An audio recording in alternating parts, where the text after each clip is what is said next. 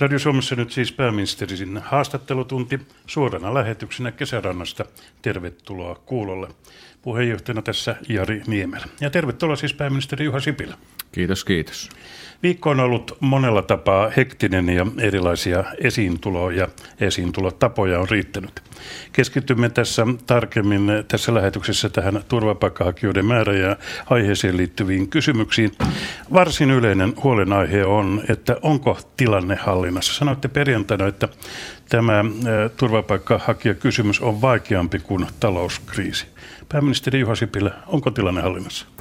Kyllä tilanne on, on hallinnassa.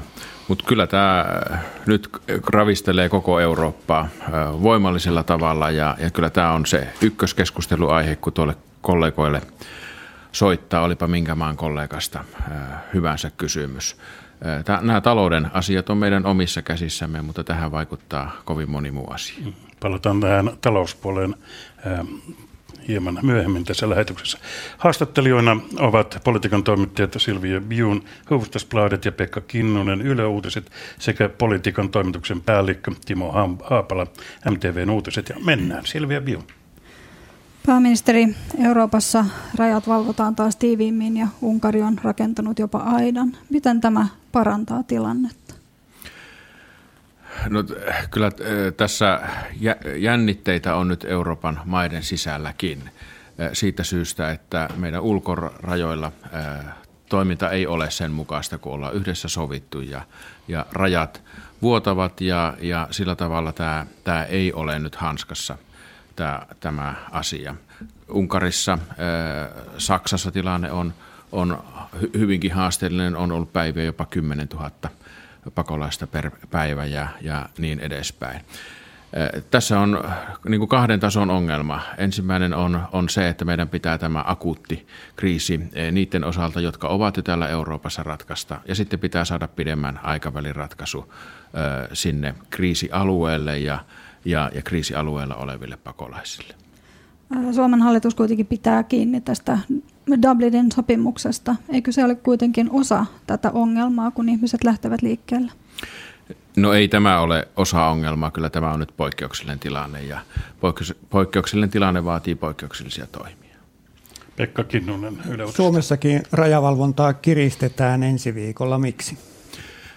No ongelma on se, että, että me, me, tai me emme saa joutua sellaiseen tilanteeseen, että täällä on – on laittomasti maassa ihmisiä ja rekisteröimättömiä ihmisiä. Että, tämä vaatii sen, että, että jokainen maahantulija on täällä joko laillisella viisumilla, laillisilla papereilla tai sitten he ovat ilmoittautuneet turvapaikkahakijaksi ja saavat sen mukaisen kohtelun. Ja sen takia nyt tämän tilanteen eh-, ehkäisemiseksi tuota valvontaa tuolla raja-alueella on tiivistetty. Eilen nähtiin TV-kuvia tuolta Torniosta ja siellä oli jo vähän paniikinomaisia tunnelmia. Minkälaisia terveisiä lähetettä sinne? Kyllä meidän kannattaa kaikkien rauhassa, rauhassa suhtautua tilanteeseen, vaikka tämä on uusi ja outo meille. Viranomaisten resursseja tuolla alueella on, on lisätty ja kyllä tilanne pystytään siellä hoitamaan. Mutta se on selvä asia, että tämmöinen tilanne aiheuttaa niin tunteita puoleen ja toiseen. Timo Haapala. Niin, jatkan vielä tästä samasta asiasta. Tuolla Helsingin Sanomissa oli juttu, että Kauhavalla pelätään oikein tosissaan jo sinne tulevia pakolaisia. Kuopiossa joku oppilaitos oli antanut jo ohjeita pukeutumisesta. Meneekö tämä suomalaisten pelkohysteria liiallisuuden puolelle? No ehkä tämä menee li- osin liiallisuuden puolellekin, mutta kyllä nämä on ymmärrettäviä nämä, nämä ihmisten reaktiot. Jos meillä on turvapaikanhakijoita ollut se 700-1000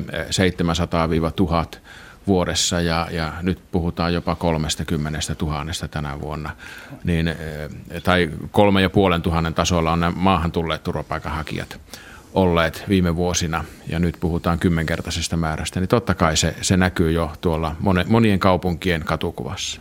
Niin, Juha Sipilä, eh, herätitte suurta huomiota, kun luovutitte Kempeleissä omakotitalon pakolaisten käyttöön, että ne voivat käyttää sitä käsi sydämellä.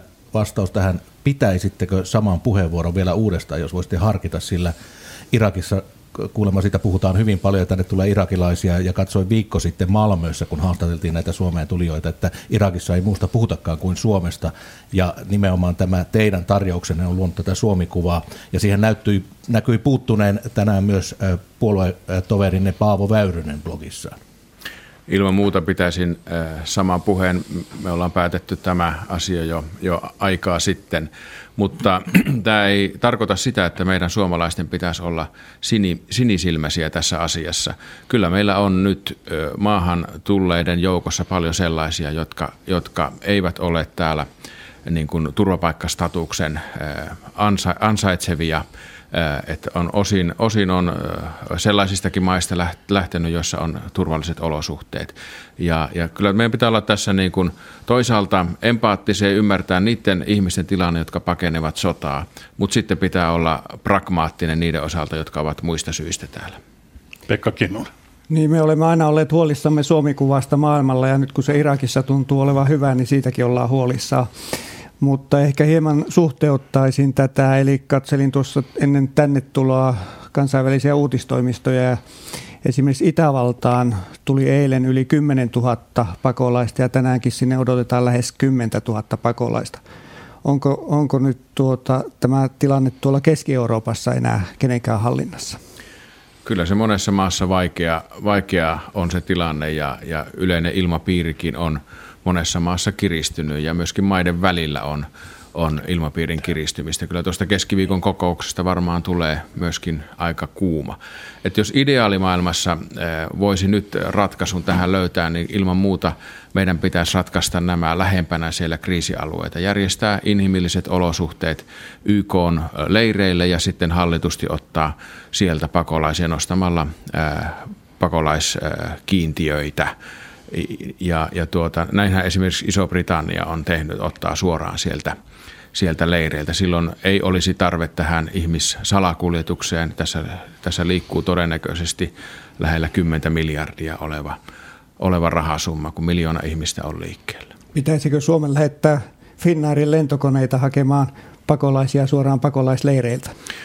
No jos, jos me saadaan ulkorajat kuntoon ja, ja sillä, sillä tavalla voisimme toimia, niin tämä olisi paljon inhimillisempää ja, ja paljon paremmin hallinnassa olevaa asiaa. Ja sitten varmistaisimme sen, että ne todella hädän ala, al, alaiset ihmiset saisivat ensisijaisesti sitten sen turvapaikan. Ja ihmissalakuljettajat menettäisivät bisneksensä. Kyllä. Kapla. Niin, tässähän Schengenin sopimus natisee liitoksissa ja Unkari ja Kroatia ovat jo aivan välit poikki. Millä mielellä pääministeri katselee sitä, että Ruotsi kuljettaa näitä irakilaisia ilmaiseksi Suomeen ja toinen jatkokysymys tähän, että kun näitä tänne Suomeen tulon motiiveja etsitään, niin tietenkin tämä on yksi, mutta toinen on, että Suomessa on ilmeisesti korkeampi tukitaso kuin Ruotsissa konsanaan, ja toinen asia, että Ruotsi palauttaa näitä irakilaisia. Mikä on tässä, niin kuin, miksi Ruotsin ja Suomen linjat ovat näin erilaisia, ja todellakin millä silmällä katsotte naapurimaamme Ruotsin toimia? No kyllä Ruotsiin ollaan oltu yhteydessä useammallakin eri eri tasolla näistä asioista ja olemme saaneet vastaukset, ei nämä suinkaan ilmaiseksi tule sieltä, vaan, vaan maksavat, maksavat kyllä käteisellä junassa matkansa. Ja tämä, tämä on osa näiden ihmissalakuljettajien ja matkan järjestäjien matka, matkaosuutta tämä, tämä osuus tuolla Ruotsissa. Mutta kyllähän, kyllähän se tilanne on kestämätön, kun kaikissa Euroopan maissa liikkuu ilman papereita ihmisiä ja, ja tuota, se turvapaikan hakeminen olisi pitänyt tehdä siinä, siinä ensimmäisessä maassa jo. Ja tämä tilanne on, on joka paikassa sama, mutta kyllä Ruotsin kanssa tästä keskustellaan ja, ja tuota, e, ei tämä ole, ole oikein niin kuin Suomen ja Ruotsin välillä, mutta ei se ole Tanskan ja Ruotsin välilläkään eikä eikä Saksan ja Tanskan välillä ja niin edespäin, että kyllä tämä koko ketju nyt vuotaa. Niin, vielä tästä kysyn, tästä kysymys numero kaksi, joka jäi tuossa vastaamatta, tämä tukitaso Suomessa. Onko se oikealla tasolla, kestääkö tätä, pitääkö sitä laskea ja kelpaako tämä perustuslaki oppineille ja ynnä muuta, mitä tässä on kaikkea niin kuin tulossa silmiä eteen? Joo, tämä on yksi osa hallituksen toimia, että, että tarkistamme nyt nämä tukitasot, että että se ei ole oikein, jos, jos se on houkuttelevuustekijä. Että kun silloin kun ihmiset pakenee sotaa hädän alla, niin, niin heitä autetaan ilman muuta, mutta ei meillä saa olla tämmöisiä houkuttelevuustekijöitä. Silvia Biu. No jos halutaan turvallisempaa strategiaa, pitääkö Suomen sitten nostaa pakolaiskiintiöitä ja mitä muita laillisia reittejä Suomi voisi tarjota? No jos, äh, jos voisi nyt äh, luottaa siihen, että, että järjestelmä toimii ja EUn ulkorajat pitävät, niin, niin itse olisin valmis siinä tilanteessa äh, nostamaan merkittävästi turvapaikka hakijakiintiötä ja, ja sillä tavalla hallitummin hoitaa tämä, tämä toivottavasti väliaikainen tilanne. Onko tästä mahdollista päästä hallituksessa sopuun perussuomalaisten kanta on ollut aika kriittinen. No ei varmasti tällä hetkellä, kun maahan tulee tuo, tä, tällaista vauhtia turvapaikanhakijoita, niin me emme pysty molempia asioita tekemään yhtä aikaa. Mutta niin kuin sanoin, että ideaalimaailmassa, jos me, jos me saisimme tämän tilanteen hallintaan ja, ja nämä Euroopan rajat ei vuoda tällä tavalla kuin tällä hetkellä, niin, niin – varmasti päästäisiin siinä tilanteessa mitä, sitten paremmin. Mitä EUn pitäisi nyt kerta kaikkiaan tehdä tässä tilanteessa? No EUn pitää saada nämä ulkorajat kuntoon ja, ja nämä niin sanotut hotspotit, jossa, jossa otetaan EUn ulkorajoilla sormenjäljet ja, ja tarkastetaan tarkastetaan ihmisten status ja tilanne ja paperit ja niin edespäin. Tämä pitää saada kuntoon. Tämähän ei tällä hetkellä toimi. Siitä, siitä jo kesän kokouksessa sovittiin, mutta esimerkiksi Kreikassa tilanne ei ole kehittynyt ollenkaan siihen suuntaan kuin, kuin pitäisi. Määrä on yllättänyt kaikki. No, määrä on yllättänyt kaikki ja, ja kyllä nämä toimet on olleet auttamattomasti liian, liian keveitä ja, ja myöhässä, erityisesti tuolla Kreikassa. Tästä määrästä vaan vielä, anteeksi puutuin tähän peliin, niin tämä on ollut mielenkiintoista seurata, kun viranomaisarvio ensin puhuttiin 15, siis Suomesta puhutaan nyt, että tänne tulee 15, se oli jo kammottava suuri luku, sitten se nousi 30 000 ja koko ajan arviot nousee. Matti Vanhanen on puhunut, että pitäisi varautua jopa 200 000 Suomeen pyrkivään pakolaiseen. Mikä on hallituksen niin kuin A, realistinen arvio ja pahin pelko, millä lailla te olette valmistautumassa tähän Suomeen tulijoiden määrään? No, toivottavasti noin suuresta luvusta ei tarvitse, tarvitse puhua. Tämä määrä on noussut kaikissa Euroopan maissa koko ajan ja voi olla, että vielä 4-5 miljoonaa ihmistä lähtee tuolta liikkeelle. Siellä, siellä ihmiset esimerkiksi Syyrian pakolaisleireillä on odottaneet jo jo enimmillään viisi vuotta tilanteen korjautumista ja tilanne ei ole korjaantunut ja, ja kotiin pääsy mahdollisuus, tai sitä ei ole enää olemassa, niin sitten ihmiset lähtee liikkeelle.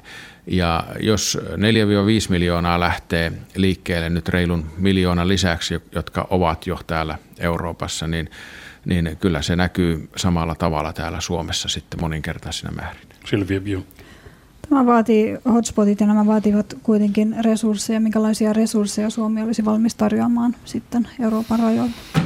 Tästä on keskusteltu Euroopan kollegoiden kanssa, että, että kyllä meillä täytyy panostaa niin Euroopan unionin budjetista siihen, että, että nämä asiat saadaan kuntoon. Että kyllä meillä esimerkkejä myöskin on, että, että vastaavia tilanteita on saatu kuntoon. Esimerkiksi Espanja teki hyvin määrätietoisia toimia ja sai omalta osaltaan asiat kuntoon tässä muutamia vuosia sitten. EUlla on liian usein näissä lähialueiden kriiseissä ollut semmoinen ongelmia sitten jälkihoidon kanssa painiskelu ja EU-rooli itse varsinaisen ongelman ratkaisussa on jäänyt vähäiseksi. Mitä ajattelette tästä? Olen paljon miettinyt sitä, että, että tästähän tuli tämmöisiä aikaisen varoituksen signaaleja jo, jo aiemmin – että, että tämä ongelman laajuus oli ehkä kuitenkin arvattavissa ja tähän, tähän olisi pitänyt puuttua kyllä EU-tasollakin aikaisemmin. Siihen puututtiin silloin kesän kokouksessa, mutta, mutta ne päätökset eivät ole, tai niitä ei ole toteutettu siinä mittakaavassa kuin mitä kesällä sovittiin. Että EU on tällainen pikkujättiläinen näissä ulkopolitiikan ja rauhan asioissa EUn ulkopuolella.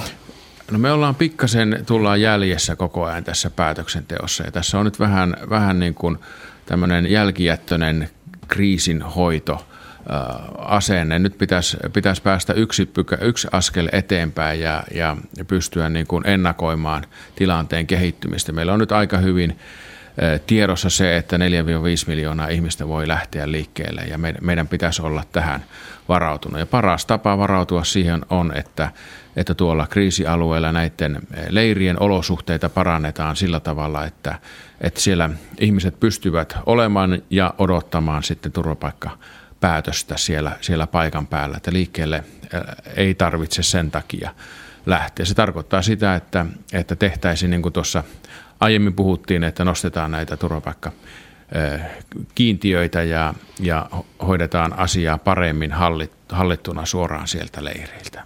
Ja niin kuin sanoin, niin silloin nämä kaikkein heikommassa asemassa olevat, jotka eivät tämmöistä reissua kestä, niin tulisivat myöskin paremmin hoidettua. Toinen ongelma, joka leviää, on se niin kuin tie, tie, tietoon liittyvä, että on, liikkuu huhuja ja, ja faktan lisäksi väristettyä faktaa ja luuloja. Minkälainen ongelma tämä on? Onko se turvallisuusongelma? Minkälaisiin huhuihin viittaat? No se, että on, on olemassa erilaisia huhuja siitä, että pakolaisista, niiden syistä ja mitä ne saavat Euroopassa. Ja Jotta joukossa liikkuu niin. terroristeja. Ja... Niin, ja mm. kyllä tuolla niin kuin hyvin paljon pelkoja, tähän kun heitetään tämmöinen kimppakysymys ja perataan nyt tämä mm. oikein kunnolla tämä asia, niin kun katseli tuolla Torniossa, niin siellä oli tietenkin pitää muistaa, että suurin osa lähtee ilman muuta pakoon ISISin aiheuttamia hirmutekoja, mutta äh, siellä toi, mielenosoittajatkin olivat vastaan ISISiä, mutta onko tämmöinen pelko esimerkiksi, jota tuolla nyt levitetään, että tänne joukkoon soluttautuu myös näitä ISISin taistelijoita? Onko Suomen turvallisuusviranomaiset miten perillä tästä asiasta?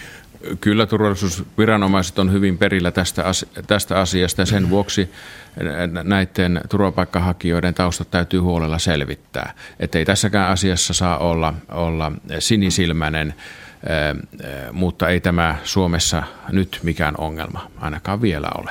Mutta me emme tiedä, ketä täällä on liikkeellä. Osa ihmisistä on vielä rekisteröimättä ja, ja sen takia tuo järjest, järjestelykeskus tuonne Tornio esimerkiksi perustetaan nyt sillä tavalla, että mikäli Tornion, Tornion valtuusto tekee asiasta päätöksen huomenna, niin se on toiminnassa joka tiistai-aamuna ja se osaltaan sitten luo järjestystä tähän asiaan. Meillä on ollut resurssipulaa, että tämä, on, tämä, on, tämä määr, pakolaisten määrän kasvu on yllättänyt kaikki ja, ja tuota, nyt on aika hitaasti saatu ihmiset rekisteröityä, mutta nyt tähän tulee muutos. Tarkoitin lähinnä myöskin sitä, että voiko se olla turvallisuusuhka, että, että huhuja levitetään ja että pelko kiihtyy sitä vauhtia, että, että siirtolaisia uhataan. No en tiedä tämmöisistä, tämmöisistä huhuista. Mä luulen, että, että tämä väki, joka on liikkeellä, niin on aika hyvin tuon sosiaalisen median kautta tietoinen sitten siitä ja niistä ilmapiirimuutoksista ja, ja niin edespäin.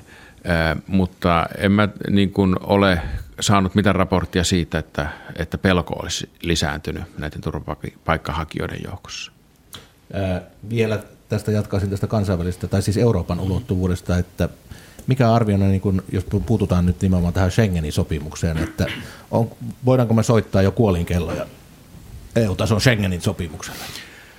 No kyllähän tämä järjestelmä on ko- koetuksella nyt todenteolla ja, ja monet maat ovat ottaneet sisärajojen tarkastuksia käyttöön ja ja, ja niin edespäin. Että nyt, nyt tämä on keskiviikon kokouksen yksi tärkeimmistä aiheista on, on, on saada tämä tilanne hallintaan ja, ja sillä tavalla, että kaikki luottavat, että kun nämä toimenpiteet tehdään, niin voidaan pikkuhiljaa luottaa sitten alkuperäiseen järjestelmään. Millä EU saa rivinsä koko?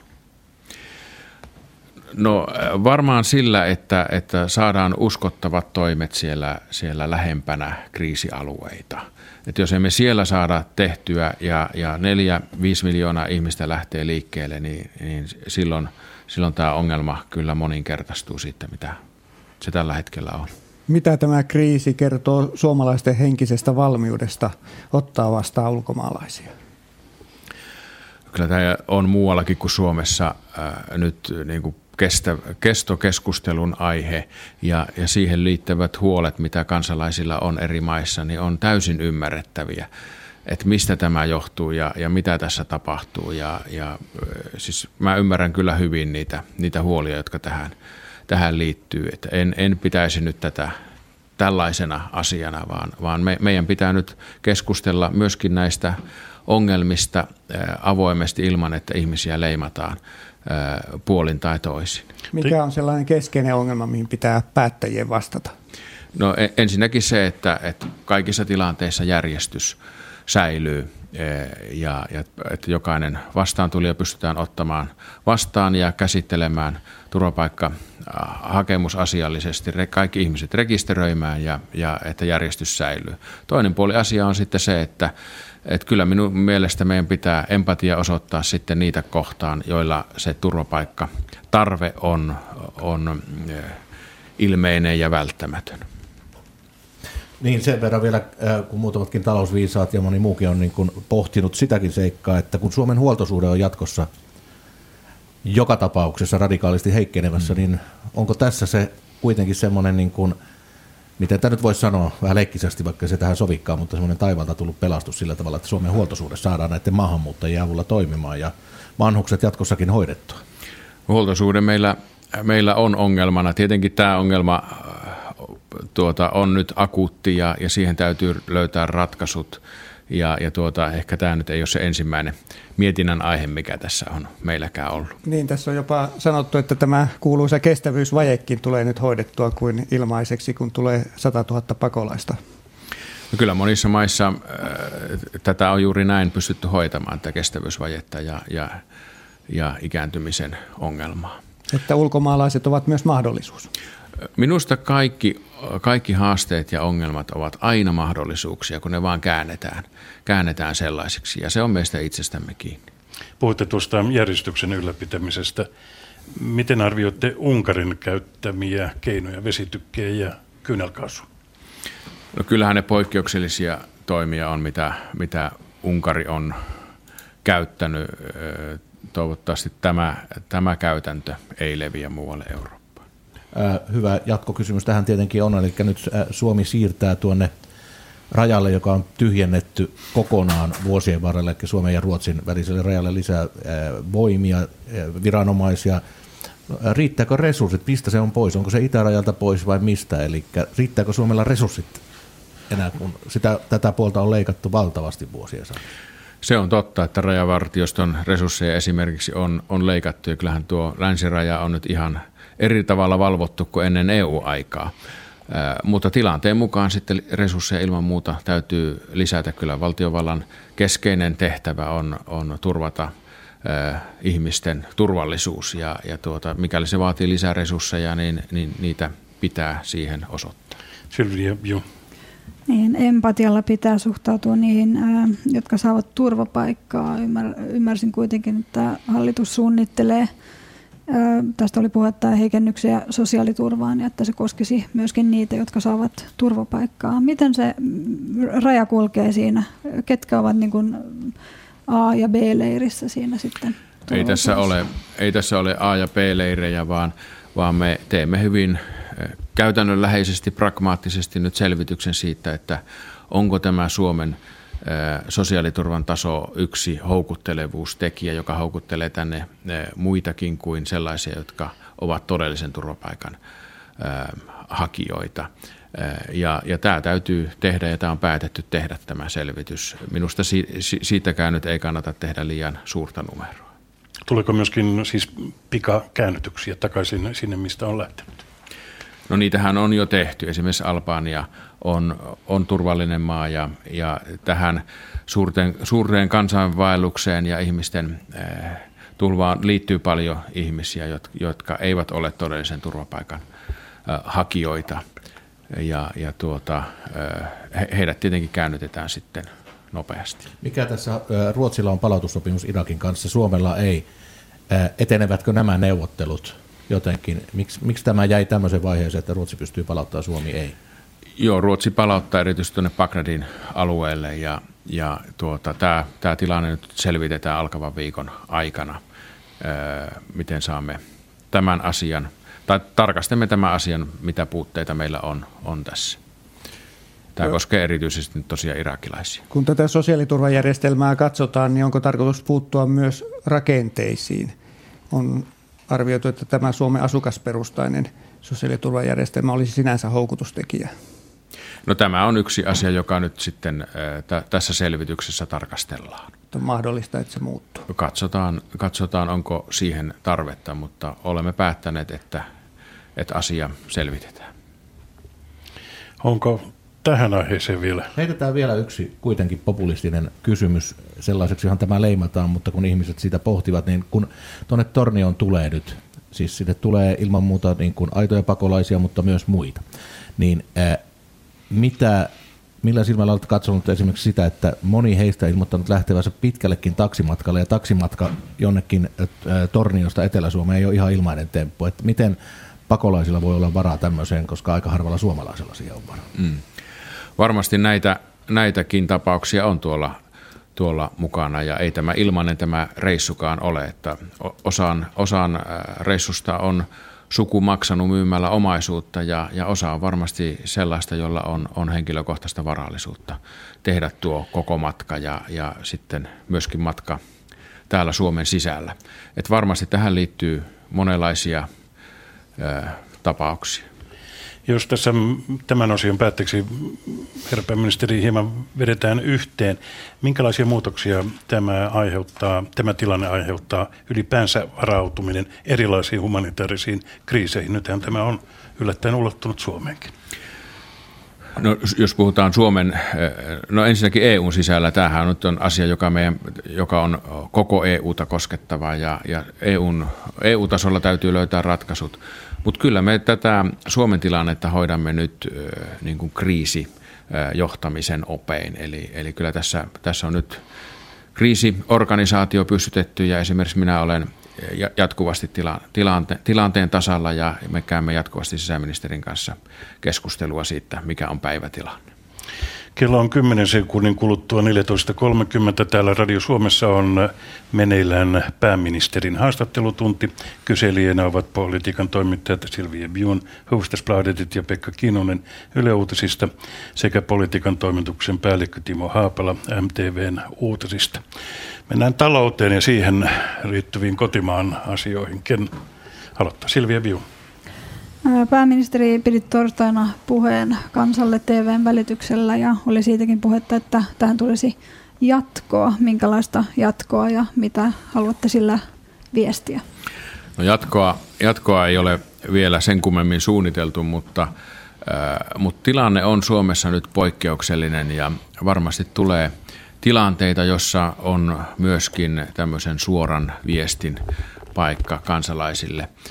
Tähän on hyvin poikkeuksellinen toimi ja, ja tiesin sen. Tuossa, kysyinkin Yleltä, että pitikö nämä laitteet kaivaa pölystä ja, ja, ja tuota, hämähäkin verkkojen keskeltä, mutta kuulemma kyllä näitä käytetään, käytetään jatkuvasti. Ee, mutta tämä, tämä on niin kuin pääministeriltä poikkeuksellinen toimi, myönnän, myönnän sen ja, ja tiesin, että, että tällaisen keinon esiin nostaminen on – myöskin riskialtista, mutta, mutta Suomi on poikkeuksessa tilanteessa ja, ja päädyimme siihen, että, että tällaistakin keinoa voidaan nyt käyttää. Me ollaan pohdittu, että tuleeko tämä idea historiasta vai ulkomailta, mistä se tuli? No tätä käytetään ympäri maailman. Kyllä se on hyvin nykyaikainenkin keino puhua suoraan, suoraan ihmisille. En mä nyt muista, mistä se, mistä se idea tuli, mutta tuota, siitä keskusteltiin ja, ja tähän päädyttiin. No suoraa palautetta tuli sitten perjantaina palkansaajajärjestöjen joukkomielenosoituksesta. Mitä siitä jäi teille käteen? No, ihmisillä on oikeus ilman muuta ää, mielenilmaisuun ja, ja lakkoon, ää, kun ne ovat laillisia. Ää, tiedän, että nämä toimet ää, harmittaa monia ja ja paljon mieluummin kuin tällä tavalla, kun olemme nyt joutuneet toimimaan, niin olisimme tehneet se yhdessä sopimalla. Tuolta vapusta asti on yritetty eri kokoonpanoissa hakea sopua, mutta kun sitä ei, ei tunnu löytyvän. Tähän on hyvin poikkeuksellinen tilanne, että, että kun on totuttu siihen, että, että tässä niin sanotussa kolmikannassa haetaan ratkaisuja, niin niissähän on tähän saakka jaettu sitä hyvää, mitä on jatkuvasti lisää syntynyt. Nyt pitää löytää keinoja myöskin purkaa aiemmin tehtyjä päätöksiä ja, ja sopeutuminen tähän tilanteeseen ei ole helppoa. Kyllä sen nämä neuvottelut on osoittanut, mutta, mutta en mä mitenkään voi itseäni katsoa peilistä eikä hallitus voi katsoa itseään peilistä, jos, jos nyt tässä tilanteessa jätetään tekemättä. Niin, miltä ihan henkilökohtaisesti tuntuu joutua tuollaisen joukkomielenosoituksen kohteeksi? No en minä sitä paljon, paljon ole miettinyt niin kauan kuin on sinut sen tekemisen kanssa, että nyt tehdään niitä asioita, mitä, mikä on välttämätöntä, niin kritiikkikin pitää kestää. Niin, tässä odotetaan nyt äh, tätä äh, hieman tahmeasti asiaan suhtautuneen SAK huomista työvaliokunnan kokousta, joka on illan suussa ja siellä ilmeisesti on semmoinen halu kuitenkin, heillehän ei kelpaa tämä 5 prosenttia, jota te olette ajanut ja johon Akava ja STTK on valmiita, mutta sieltä odotetaan ratkaisua. Mutta tiettävästi SAKssa on kuitenkin halua laajentaa tätä esitystä, että sinne tulisi esimerkiksi nämä työttömyysturvan uudistukset ja paikallinen sopimus. Onko hallituksella valmius laajentaa tätä neuvottelu kehää tässä suhteessa, että jos on pakkolakien vastapainoksi on ja saadaan eteenpäin, niin onko hallitus valmis keskustelemaan työmarkkinajärjestöjen kanssa nimenomaan tästä työttömyysturvasta ja paikallisesta sopimisesta? Nehän ovat jo tällä niin, mutta, hetkellä. tässä, niin, että, mutta saadaanko näistä niin kuin sillä tavalla, että ne ei tule niin kuin yksi kerrallaan tänne, vaan niistä tehdään semmoinen yhteinen paketti? Jos, jos puolesta toista viikossa löytyy kaikkiin asioihin, asioihin ratkaisu, niin, niin siitä vaan. En, en kyllä usko siihen, että kaikkiin asioihin ratkaisu kerralla – kerralla löytyy sen verran tahmea tämä eteneminen on ollut, että mieluummin kyllä katson, katson niin, että edetään yhdessä neuvotellen kaikissa näissä asioissa niiden oman aikataulun mukaan. Niin tämä takaraja ja hallituksen tiedonanto siirtyi siis viikolla eteenpäin, reilullakin viikolla, siis kuun loppuun tämän EU-huippukokouksen takia, mutta Silloin pidetään tiedonanto, että onko se nyt rehellisesti sanottuna mikään takaraja, eli nämä pakkolait, jos ne lähtee etenemään, millä tahdilla lähtevätkin etenemään, niin ainahan ne saa vedettyä tarpeen mukaan myös eduskunnasta pois. Niin, kaikki laithan ovat pakkolakeja. Niin, kaikki lait ovat pakkolakeja. Että, että, tämä on nyt saanut tällaisen nimityksen. Miksi muuten hallitus itse sen nimityksen toi? Siis, no, siis, oliko tämä propagandavirhe? Sen takia, että siinä on niin kuin kaksi lakia, joka täytyy muuttaa, että koska näistä pääasiasta sovitaan myöskin työehtosopimuksissa. Mutta siis kyllä, kyllä näissä asioissa kaikissa täytyy oma aikataulunsa olla ja, ja silloin kun tiedonanto annetaan eduskunnalle, niin silloin se juna lähtee liikkeelle ja, ja sopiminen sitten toisin menee koko ajan vaikeammaksi. Mutta nämä on kyllä – aika, aika niin kuin selkeitä nämä vaihtoehdot, mistä puhutaan, että kyllä puolitoista viikkoa riittää aivan hyvin siihen, kaksi päivääkin tai kaksi tuntiakin riittää, jos, jos tuota painetta on päätöksentekoon tarpeeksi. Ei tämä ajasta ole koko aikana ollut, aikapulasta ollut kiinni. Eli tämä simppeli ratkaisu on yhä edelleen se, että lomarahoihin leikkaus ja 20 minuuttia lisää työaikaa per päivä no 20 minuuttia työaikaa per päivä, niin, niin sehän korvaisi koko tuon paketin. Lomarahat, jos luovutaan lomarahoista kokonaan, se korvaa koko tuon paketin. Jos luovutaan lomarahoista puoleksi, niin sitten voidaan nämä hankalimmat, hankalimmaksi koetut toimenpiteet, kuten sunnuntai lisää sieltä silloin poistaa. Kyllä tähän löytyy ratkaisu, jos halua on. Tähän liittyen Helsingin Sanomat uutisoi tänään, että työttömyysturvaan aiotaan puuttua aika rajulla kerralla, eli ansiosidonnaista työttömyysturvaa esimerkiksi puolitettaisiin. Missä vaiheessa, onko tämmöinen valmistelu missä vaiheessa? No ei tässä nyt puolittamisesta ole kysymys. 200 miljoonan säästö ansiosidonnaisen työttömyysturvaan on hallitusohjelmassa – toukokuussa sovittu ja, ja siihen haetaan nyt sitten erilaisia toimintatapoja tai, tai tapoja toteuttaa se. Ja syy, miksi se tehdään äh, yhdessä työmarkkinajärjestöjen kanssa, on se, että saataisiin äh, sieltä se asiantuntemus käyttöön ja tehdään paras mahdollinen äh, lopputulos sitten tämä, tähänkin asiaan. Silvia Biu tehtiin kuinka tahansa, niin mietityttää, tai se on vielä kysymysmerkki, että miten taataan, että nämä toimet luovat työpaikkoja. Yhteisövero on, on ennen laskettu ja ex-ministeri Haaglund myöskin totesi, että sillä ei saatu ihan toivottua vaikutusta. Millä nyt saadaan oikeasti työllistettyä tällä? Nämähän ovat rakenteellisia muutoksia ja semmoinen odotus, että yhteisöveron alentaminen toisi heti vaikutuksen, niin tämä on täysin epärealistista ajattelua. Me nyt tässä somemaailmassa ajatellaan, että kaikki tapahtuu sekunnissa. Silloin kun muutetaan rakenteita, niin, niin se ottaa oman aikansa. Kyllähän me tässä nähtiin eräs suuri yritysfuusio, jossa, jossa tuota, yrityksen pääkonttori tuli Suomeen, vaikka suomalainen yhtiö oli pienempi osa tätä fuusiota, ja syynä oli juuri Suomen yhteisöveron taso ja, ja niin edespäin. Nämä alkavat purra aivan varmasti. Näillä kaikilla toimilla voi olla lyhyellä tähtäimellä, siis muutaman kuukauden, ehkä vuodenkin tähtäimellä ensin negatiivinen vaikutus, mutta pit, pitkässä juoksussa ne aivan takuulla purevat niin kuin niiden on ajateltu toimivan. Mutta onko tähän myös tulossa muita toimia, jotka tämän lisäksi ää, tota, takaavat sitä, että, että tällä rahalla tehdään investointeja, esimerkiksi yritysverotuksessa muutoksia? Yritysverotukseen ei haeta suuria muutoksia. Siellä, siellä edellisellä kaudella on jo nämä, nämä isot muutokset tehty.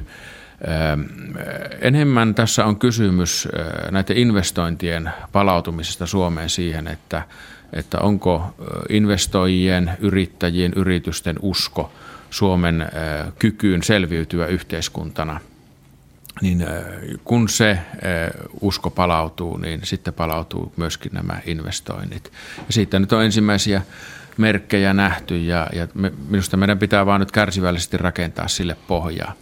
Tämä 5 prosentin kustannuskilpailukykypaketti, mistä nyt puhutaan, niin tähän ei riitä alkuunkaan. Me tarvitaan monia, monia muita toimia. Me tarvitaan palkkamalttia edelleenkin, mutta ennen kaikkea me tarvitaan niitä tuottavuuden kehittämisen toimia, jotka on sitten yritysten ja, ja yhteisöjen omia asioita. Näihin monesti viitataan, mutta me tarvitaan kaikki nämä yhtä aikaa, että tämä Suomen suunta muuttuu. Kinnunen.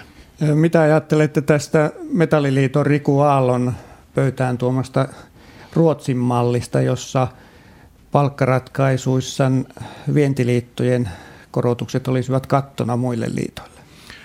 Ruotsissa tämä toimii, toimii hyvin ja, ja jos työmarkkinajärjestöt tämmöisestä kykenevät sopimaan, niin uskon, että se olisi kaikkien etu. Voisiko se olla yksi osa pakettia, jos lähdetään rakentamaan tästä hallituksen kilpailukykypaketista ja työttömyysturvasta ja paikallisesta sopimisesta ja seuraavasta työmarkkinakierroksesta SAK on toivomaa neuvottelupakettia? Se voi, voi olla hyvin osa ratkaisu, mutta tämä on selvästi työnantajien ja työntekijöiden välinen, järjestöjen välinen asia. Mutta te ette pidä mahdottomana, että luodaan tällainen laaja paketti, joka ulottuisi jopa seuraavaan työmarkkinakierrokseen saakka ja jossa osana olisi sitten tämä hallituksen kilpailukykypaketti. Ei ollenkaan. Kaikki, kaikki eh, ehdotukset ovat tervetulleet. Siihen tarvittaisiin paljon enemmän aikaa kuin puolitoista viikkoa. Siihen tarvitaan varmasti enemmän aikaa, mutta eh, tämän 5 prosentin paketin tekemiseen ei tarvita enempää aikaa kuin puolitoista viikkoa. Niin, kaikki ehdotukset ovat tervetulleita. Niitä näyttää tulevan ihan ulkomaita myöten tänne Suomen surkean taloustilanteeseen. Kyllä, Suomessa on pyörinyt nyt äh, talousnobelisti Josef Stiglitz, joka antoi muutamankin haastattelun, jossa hän totesi, että hallitus on ihan väärällä tiellä ja ymmärsi mielenosoittajia ja sanoi, että Suomessa ei kannata velkaa pelätä, vaan sillä tehdä kasvua. Miltä tämmöinen tuntuu, kun tätä velkaa näyttää tulevan kuitenkin? No Otatteko nämä neuvot onnellisena vastaan Leikil... toimimaan niiden mukaan? Leikillisesti tuossa totesinkin, että, että nythän elämä helpoksi muuttuu, kun, kun, kun saadaan tällaiset ohjeet, että otetaan vaan velkaa lisää, niin, niin mullakin työpäivä päivä lyhenee ja monella muulla. Äh, hän on siinä oikeassa, että ei tämä Suomen velkataso vielä ole, ole ongelma, mutta se velkaantumisen vauhti on ongelma. Me ollaan seitsemän vuotta velkaannuttu, se melkein miljoona euroa tunnissa – ja, ja tämä, tämä on Euroopan kovinta kyytiä ja vauhtia. Me velkaannutaan jo enemmän kuin Kreikka tällä hetkellä. Ja, ja me, ole, me olemme ihan hilkulla joutua tähän liiallisen alijäämän menettelyyn, joka tarkoittaa käytännössä sitä, että me emme enää täällä viime kädessä päätä niistä leikkauksista itse, vaan komissio päättää niin, niistä. Siinäpä kysymys, että Stiglitzkin totesi vähän tämmöisellä Paavo Väyrysmäisellä viisaudella, eli nyt kun näitä katsoo, niin eikö elämä olisi helpompaa euron ulkopuolella? Oliko Suomen eurojäsenyys virhe? Minä pääministerinä en katso taaksepäin, vaan, vaan eteenpäin. Entäs yksityishenkilönä ja keskustan puheenjohtajana? Joo, se, sitä virhettä en nyt arvoisa toimittaja tässäkään lähetyksessä aio tehdä, että lähden yksityishenkilönä ajattelemaan tätä asiaa. Kyllä meidän tehtävä on nyt selviytyä osana eurojärjestelmää ja oppia elämään eurojärjestelmässä. Suomi on kasvanut sieltä euro, euroon liittymisen alusta ihan sinne 2008 vuoteen saakka ja, ja silloin elämä oli myöskin eurossa helppoa. Mutta nyt kun sitä kilpailukykyä täytyy sitten hakea kipeillä toimilla, niin nyt meitä suomalaisia mitataan, että pystytäänkö me sopeutumaan tähän eurojärjestelmään vai ei. Tämä on hyvin mielenkiintoista keskustelua, tämä devalvaatiokeskustelu. Aika kultaa muistot siitä edellisestä devalvaatiosta – kyllä yrittäjänä silloin muistan moni, moni, moni kollega yritys silloin kaatui yhtäkkiä, tuli 20 prosenttia lisää velkaa yritykselle ja, ja kyllä silloin tuli paljon työttömyyttä ja lyhy, lyhytaikaisia ongelmia tästä devalvaation tekemisestä. Ei se mikään semmoinen hokkus Silloin monilla yrityksillä oli myös ulkomaan valuutassa olevia luottoja, jotka niin viime kun, kädessä kaatoivat. Niin kuin on nytkin, niin. että kyllähän meillä euroissa ne, ne velat on tällä hetkellä kaikilla, niin Suomella kuin yrityksillä kuin, kuin tuota asuntovelallisillakin. Ja, ja miltä se asuntovelallisesta tuntuisi, jos nyt yhtäkkiä tulisi 20 prosenttia velkaa lisää siihen, kun mentäisikin sitten palkassa markkaan. Et meidän pitää, pitää näissä hokkuspokkustempuissa kyllä muistaa, että ei se ihan, ihan niin helppoa ole kuin, kuin tuntuu. Mutta kyllähän tästä leikkaamisesta ja säästämisestä pitäisi päästä sen kakun kasvattamiseen, talouskasvun lisäämiseen. Missä ne tämän hallituksen kasvun eväät ovat? No, tämä, on, tämä on yksi osa sitä Eli kurotaan nyt yhdessä se 15 prosentin kilpailukykyero tuonne meidän pääkilpailijamaihin umpeen. Tämä 5 prosenttia on yksi osa sitä, palkkamaltti on yksi osa sitä ja sitten ne tuottavuutta kohottavat toimet on yksi, yksi osa sitä. Meillä on myöskin investointia miljardin edestä.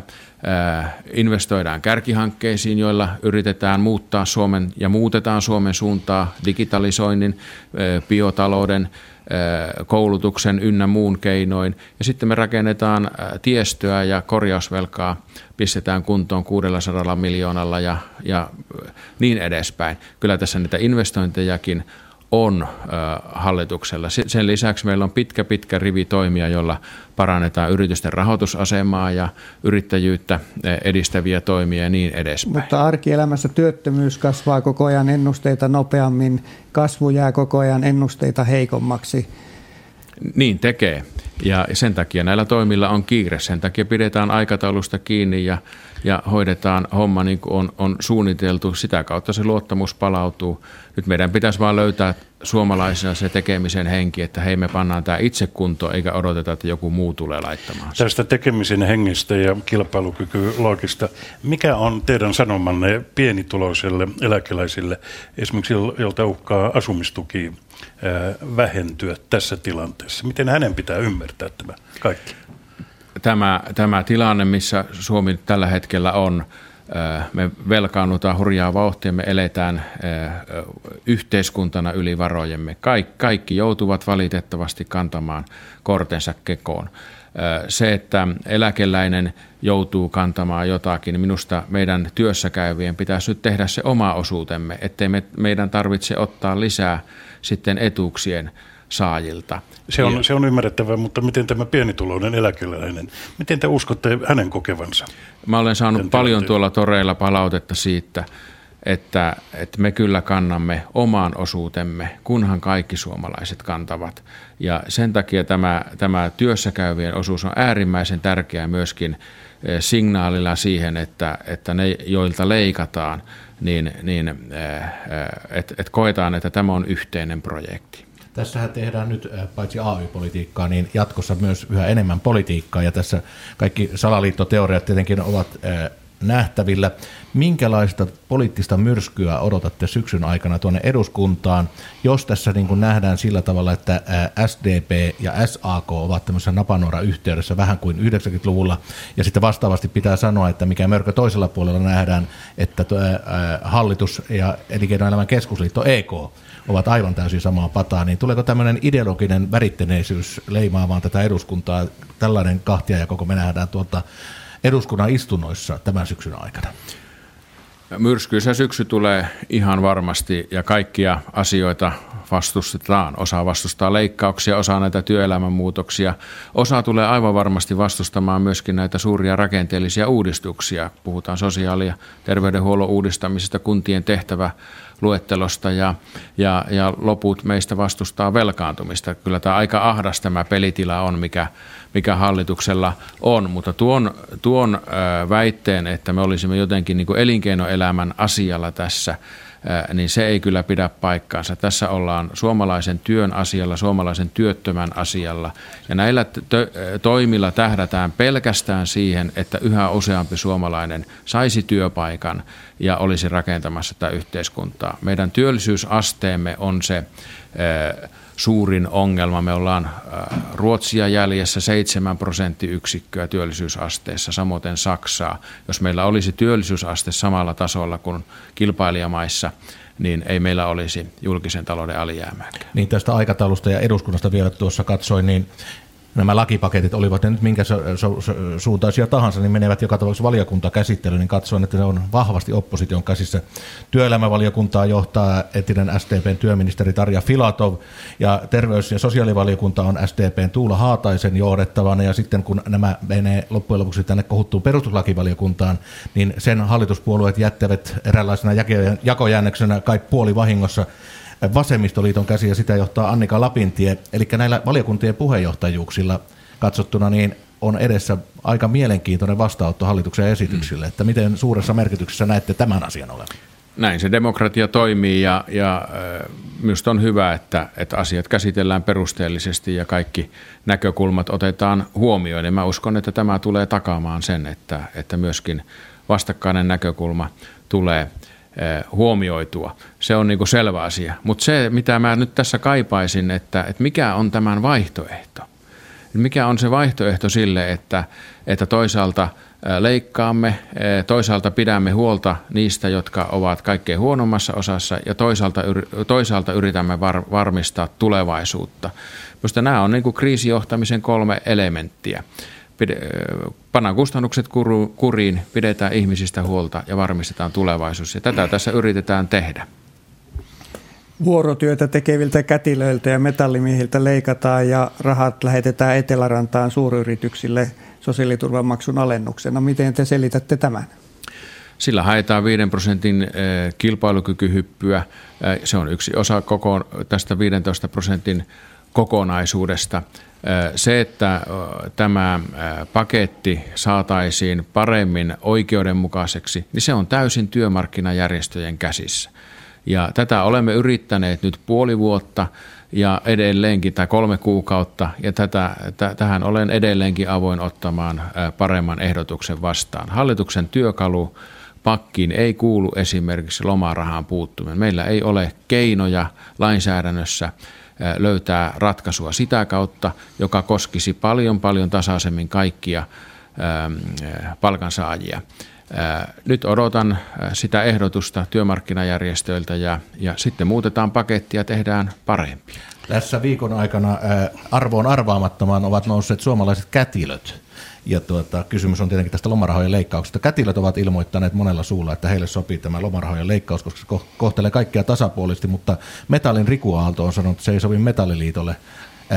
Kumpi voittaa, kätilölinja vai rautakouralinja AY-maailmassa, mitä luulette? Minusta tämä A-studiossa esiintyneet kaksi kätilöä niin, niin äh, kiteyttivät erittäin hyvin tämän, tämän, mistä tässä on kysymys.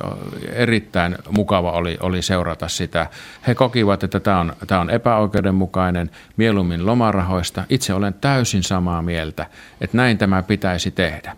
Ja nyt me, kun meillä ei ole niitä keinoja, niin me haemme niitä keinoja nyt työmarkkinajärjestöiltä tähän pöytään ja näin se pitäisi tehdä. Se, että lomarahat on aikanaan, se oli lomalta paluurahaa muistaakseni aikanaan 71 vuonna, kun tämä nyt on tullut, tullut voimaan, niin sillä taisi olla sellainen tarkoitus, että silloin ihmiset liikkuvat paljon tuonne Ruotsiin töihin ja, ja tuota, se varmistettiin sillä osaltaan se, että ihmiset tulevat takaisin työpaikalleen, niin, niin tuota, ja tämä, tämä sopii siihen tilanteeseen, mutta ajat on ihan toiset tällä hetkellä. Missä Saavutetusta edusta ja niin edelleen. Sitten.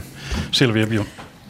Reiluudesta puheen ollen, niin Suomella on tärkeää myös kansalaisten verohalukkuus ja tällä viikolla on puhuttanut myös ministeri Anne Bernerin hallitustehtävä verokeitaassa Luxemburgissa.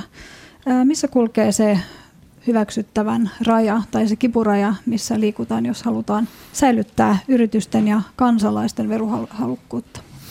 Minusta tämä, ensinnäkin tämä Anne Bernerin suuntautunut kritiikki, niin tämä on täysin kohtuutonta. Tässä ei ole missään tapauksessa pienimmässäkään määrin veronkierrosta kysymys. Että hän, on, hän on ulkopuolisena hallituksen jäsenenä yritysfuusion seurauksena ollut luksemburilaisen yrityksen hallituksessa. Tämä, mä en hyväksy ollenkaan tämän tyyppistä niin kuin henkilöön käyvää leimaamista ja, ja heitetään tämmöinen varjo, jota ei tarvitse sitten edes perustella, niin tämä on kyllä erittäin, erittäin huonosti harkittua. Tässä ei ole missään tapauksessa veronkierrosta kysymys ja, ja tämäkin yhtiö on maksanut pääomistaa verot Suomeen koko ajan.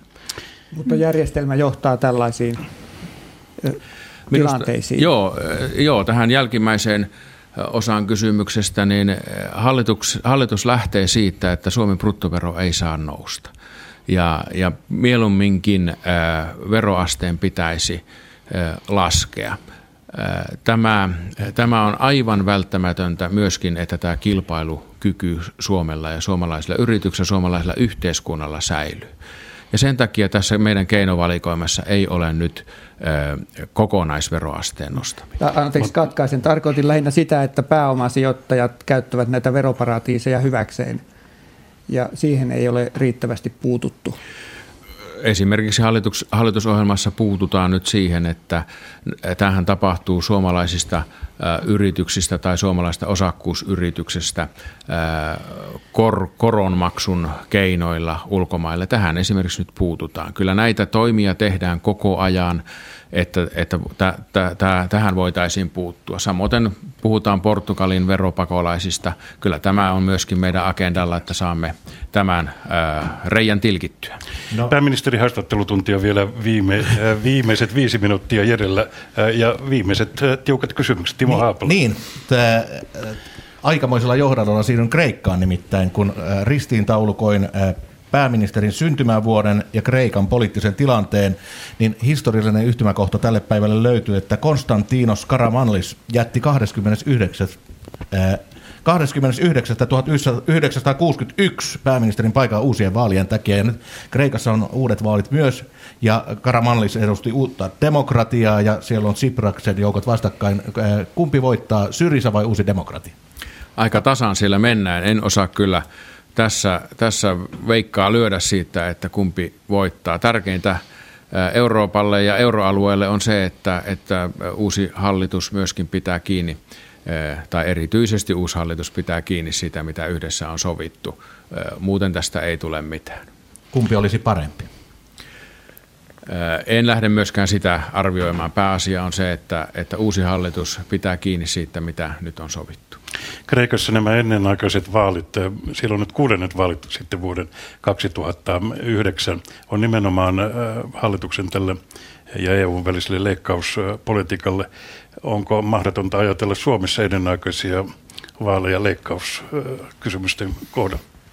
No me ollaan juuri vaalit käyty ja, ja näistä asioista on vaalien alla keskusteltu ja, ja kyllä minusta äh, me olemme hallituksena mandaatin saaneet siihen, että, että Suomea laitetaan kuntoon. Suomen työllisyysaste pitää saada ylös ja työttömyyskehitys pysäytettyä. Nyt on, on niiden toimien aika.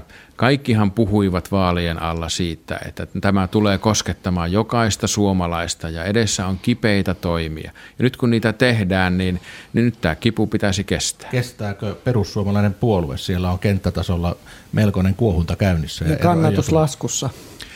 Minusta äh, näitä kannatuksen äh, mittauksia tässä vaiheessa vaalikautta, kun tehdään kipeät päätökset, äh, niin kuin ne pitää tehdä vaalikauden aluksi, näitä ei pidä liikaa tuijottaa. Meillä on erittäin tiivis ja hyvä yhteistyö kaikkien hallituspuolueiden välillä. Ja mä sanoisin näin, että nämä vaikeat tilanteet on entisestään tiivistänyt meitä keskenämme. Samaan aikaan kun tällä viikolla on puhuttu taloudesta, niin Helsingin yliopisto sanoi, että YT-neuvottelut aloitetaan ja sieltä saa lähteä 1200 henkilöä. Näinkö saadaan Suomi nousuun? Myöskin koulutuksessa ja yliopistomaailmassa pitää varautua nyt siihen, että julkisen talouden rahoituskyky on pysyvästi alentunut. Ja silloin meillä pitää olla sellainen asenne, että, että tällä pienentyneellä rahamäärällä saadaan aikaiseksi vähintäänkin samaa, mikä aikaisemminkin. Tämmöistä asennetta nyt tarvitaan joka paikassa.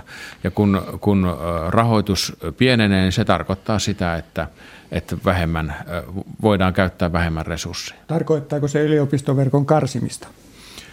Sitä ei vielä tiedetä, mitä kaikkea se tarkoittaa, mutta eh, joka tapauksessa moni asia eh, tehdään Suomessa jatko, jatkossa pienemmällä rahoitusresursseilla kuin tähän saakka on totuttu. Mitä mieltä äh, olitte opettajien äh, osallistumisesta tähän perjantai mielenosoitukseen? Myöskin puolella nimenomaan, kyseessä oli laiton lakko. Sikäli kun puhutaan äh, lakosta, ja, ja laittomasta mielenilmaisusta. Silloin kun puhutaan virkamiehistä, niin, niin en tietenkään voi kannustaa ihmisiä laittomuuksiin. Mutta se, että ihmisillä on oikeus, niillä joilla on poliittiseen mielenosoitukseen ja lakkoon, niin ilman muuta heillä on se oikeus. Uutisissa on tänään kerrottu, että Mannerheimin suku on sammunut Suomessa. Mitä ajattelette tästä? No tähän mulla ei ole mielipidettä. Moniin muihin asioihin on. No niin, tässä näitä mielipiteitä on tullut. Kuten sanoitte, tästä poliittisesta syksystä on tulossa varsin mielenkiintoinen. Kuinka pitkälle päästä politiikan kiehumisessa? Joo, kyllä varmaan tulee kuuma, kuuma syksy, mutta tuota, antaa tulla vaan. Kiitokset pääministeri Juha Sipilä kiitokset haastattelijat Silvia Bjun Hufvudstadsbladetista, Pekka Kinnunen Yle Uutisista ja Timo Haapala MTVn uutisista. Kello on runsaan 15 sekunnin kuluttua 15 vuorossa aikamerkki ja sen jälkeen tuttuun tapaan on sitten Yle Uutisten vuoro. Kiitokset kuuntelijoille.